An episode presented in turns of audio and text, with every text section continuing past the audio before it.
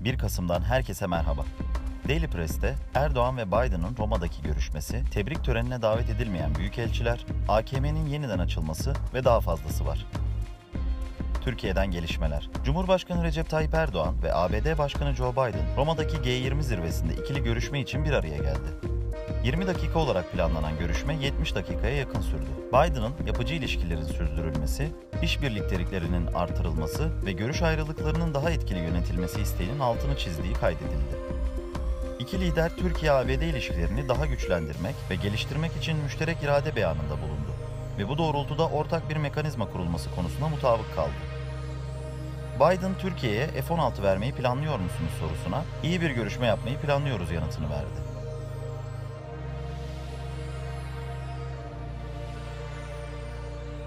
Cumhurbaşkanı Recep Tayyip Erdoğan, 29 Ekim Cumhuriyet Bayramı dolayısıyla Cumhurbaşkanlığında düzenlenen törende tebrikleri kabul etti. Tutuklu iş insanı Osman Kavala'nın serbest bırakılması için Türkiye'ye çağrı yapan, aralarında ABD, Almanya, Fransa ve Kanada'nın da olduğu 10 ülkenin büyükelçisi tebrik törenine davet edilmedi. Törene davet edilmeyeceklerinin büyükelçilere önceden tebliğ edildiği öğrenildi.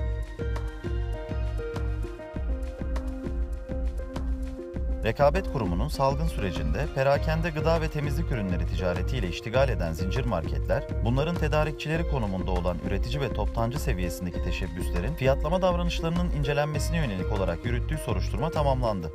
Soruşturma sonrasında BİM, Carrefour'sa, Migros, Şok, A101 ve Savola Gıda'ya toplam 2 milyar 671 milyon lira idari para cezası verilmesine karar verildi.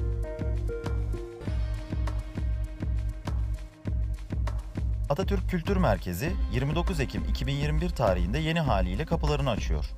1969 yılında hizmete giren AKM, 2008'den 2018'e kadar kapalı kalmış ve Şubat 2018'de yenisinin yapımı için yıkılmıştı. Dünyadan gelişmeler.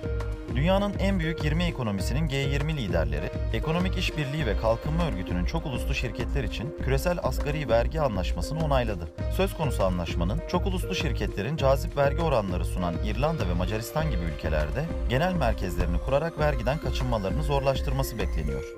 Ancak uzmanlar bu adımın vergi cennetleri açısından mutlak bir son olmayacağını söylüyor. OECD'nin çok uluslu şirketlerin faaliyette bulundukları ülkelerde 2023'ten itibaren en az %15 oranında vergilendirilmesine yönelik 136 ülkenin kabul ettiği anlaşmayı onayladıklarını bildirdi. Sudan Ordusu Komutanı Orgeneral Abdülfettah El Burhan, Türkiye'nin de arasında olduğu çok sayıda ülkedeki büyükelçiyi görevden aldı. Sudan televizyonunun haberine göre Burhan, Sudan'ın Ankara Büyükelçisi Adil İbrahim Mustafa, Abu Dhabi Büyükelçisi Muhammed El Emin ve Pretoria Büyükelçisi Usame Saluhuddin'i görevlerinden aldı. Ayrıca Burhan, Dışişleri Bakanlığı'nda farklı görevleri yürüten 4 büyükelçinin de görevlerine son verdi. Sudan'da ordunun sivil yönetime müdahalesine tepki amacıyla 25 Ekim'den bu yana süren gösterilerde 11 kişi hayatını kaybetti. Japonya'da halk iki kademeli meclisin alt kanadını oluşturan Temsilciler Meclisi'ni belirlemek üzere bugün sandık başına gitti. An itibarıyla mecliste 276 sandalyeye sahip olan mevcut Japonya Başbakanı Kishida liderliğindeki Liberal Demokrat Parti'nin sandalye kaybedeceği öngörülen seçimde LDP'nin buna rağmen şu anda 29 sandalyesi bulunan küçük koalisyon ortağı Komeito ile birlikte meclisteki çoğunluğu koruması bekleniyor. Lübnan Cumhurbaşkanlığı tarafından bugün atılan bir tweet'e göre Lübnan Cumhurbaşkanı Michel Aoun, Rusya Büyükelçisi Alexander Rudakov'dan 4 Ağustos 2020'de Beyrut limanını sarsan büyük patlamaya ait uydu görüntülerini istedi.